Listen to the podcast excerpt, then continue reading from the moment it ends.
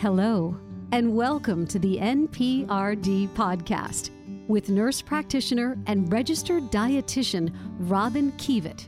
Eating disorders, body image, medicine, they are all interconnected. But with so many programs, techniques, and advice to choose from, it's easy to be overwhelmed. Robyn, with more than 25 years of experience as a nurse practitioner and registered dietitian, offers help and hope for everyone families, children, and adults.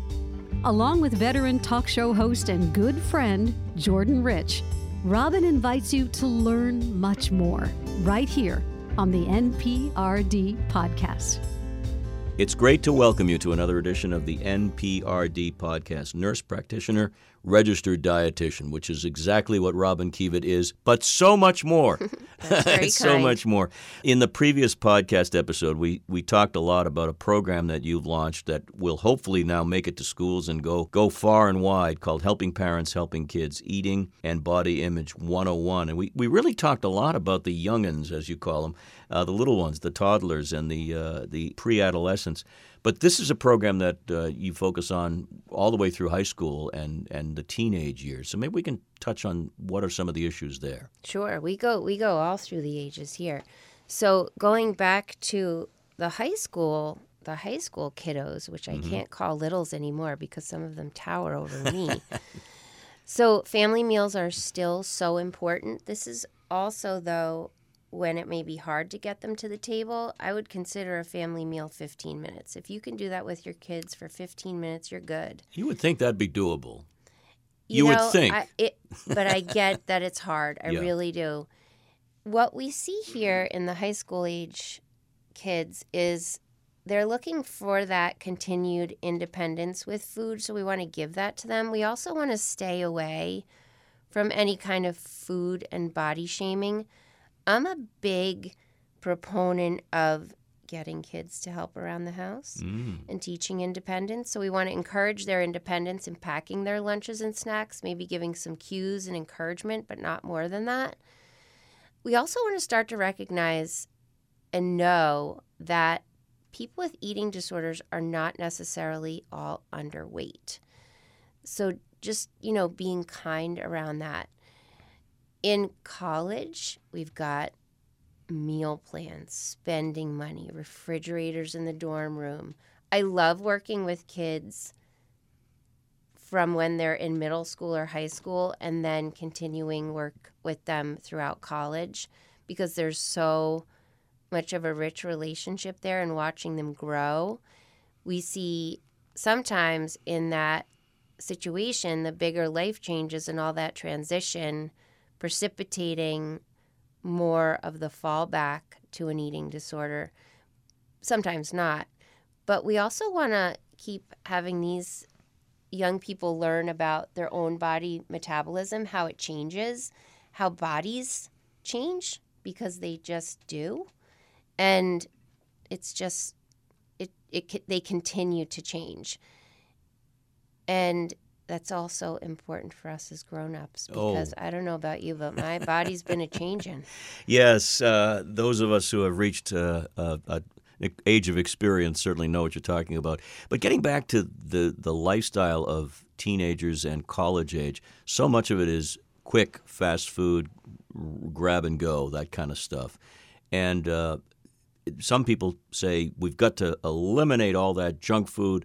Others say uh, it's okay in moderation, but you do want to stress try to sit down and have a real meal once in a while. Right. Where do you come down on the fast food issue? Yeah, as much as you can have those family meals. You know, it's not going away, it's here. So, the way I like to approach that, and this isn't just with patients, this is with my own kids, is they're going to go and eat what they want when they're out. And when they're home, I'm going to always have cut up fruit or a fruit bowl out. If we have those things, we actually have research that shows us if you have a fruit bowl out on the counter, as like elemental as this sounds, your kids are going to eat more mm. fruit. If you have it cut up and in, and bring them into some of that prep, cut the watermelon, cut the cantaloupe. You know, they'll know that it's in the refrigerator and to eat that. And so keeping the food at home in a place that feels like it's going to balance the choices they're making out. They're just learning. And if you keep serving things like salad and greens and vegetables, even if they complain and won't eat it for a very long time, I guarantee you that will shift. It might not be till they're 20.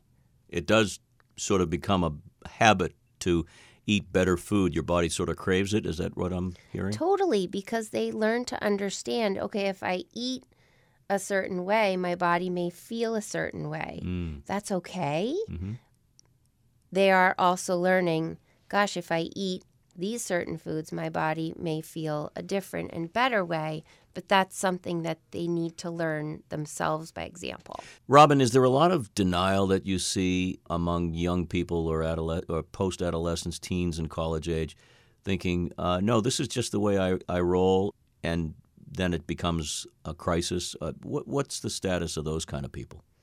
I think that there can be a denial. I think denial is actually what we call shame and the shame that they're doing something wrong or shame around how they look, how they feel, how they feed themselves or not, what is expected of them. And the shame piece continues even up into adults. So you have adult children. I have a 20 year old child, and he's always going to be my child, even though he's grown up. But even at, at you know, even when our, our children are adults, we need to continue to avoid comments that shame them or ourselves about weight, body image, or any changes in size. And we do this because there actually are adult onset eating disorders.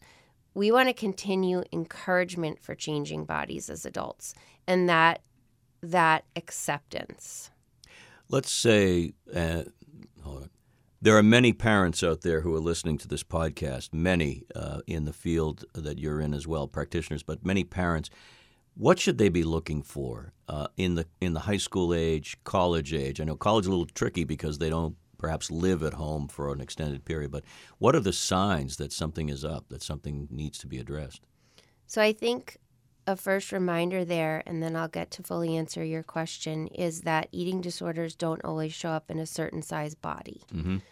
Being extremely thin isn't always what we're looking for. An initial symptom, if you will, or a sign could be eliminating a whole food group. There are a lot of young people. I did the same thing when I was in high school, became a vegetarian. So we eliminate things that may be troubling to us or difficult for us to eat. Sometimes there can be a weight shift or change. There may not always be. Sometimes in young women, there may be a loss of a period if that's something that's discussed openly in a family. Sometimes there's hiding of food, wrappers.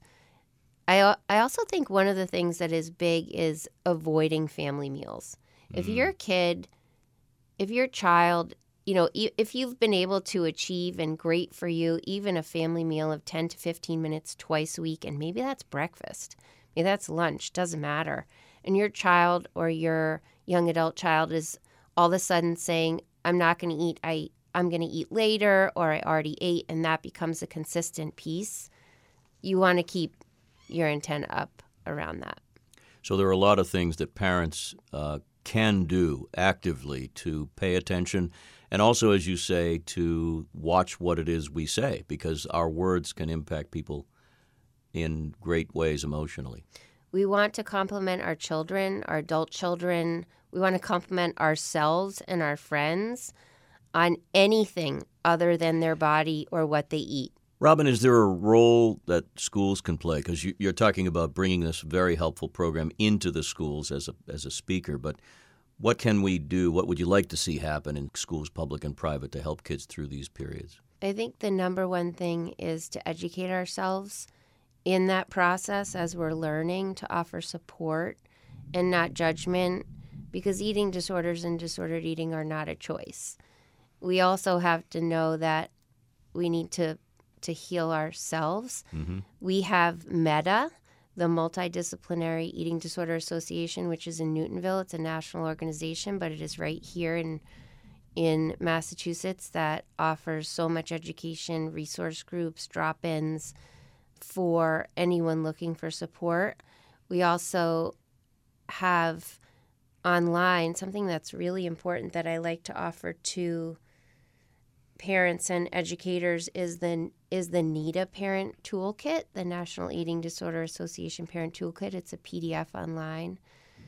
And clinicians like me ask us, you know, ask someone who's been in the field for a long time in disordered eating and eating disorders what books to read, what groups to join, what podcasts to listen to, right? These resources are very helpful. Anything else you'd like to add to the resource pile? I think one of the ones I love to keep in my pocket that I use with teens a lot, and I've been lucky enough to meet Elyse Resch. Elyse Resch and Evelyn Tribole were the two clinicians who really brought about what we call intuitive eating, which definitely is a whole other series of podcasts. But one of the books I like to use with teenagers is Elyse's workbook for teens. And it's one that a clinician can use who works with a teenager or even someone in a school can use for pearls and just guidance. Well, you've given us a lot of guidance even in these few minutes on the podcast. People can find out more at the website, and uh, we want to thank you and invite people to get involved and ask the questions. That's what it's all about. Thank you so much, Jordan. This was awesome. Part two of Helping Parents, Helping Kids, Eating Issues and Body Image 101. Thank you for joining us for the NPRD podcast with Robyn Kievit. We invite you to subscribe, download, rate, and review us, and share this valuable podcast with friends and family. Help and hope is found here. For more, just go to robynkievit.com. That's R O B Y N K I E V I T.com. Or check out the NPRD.com.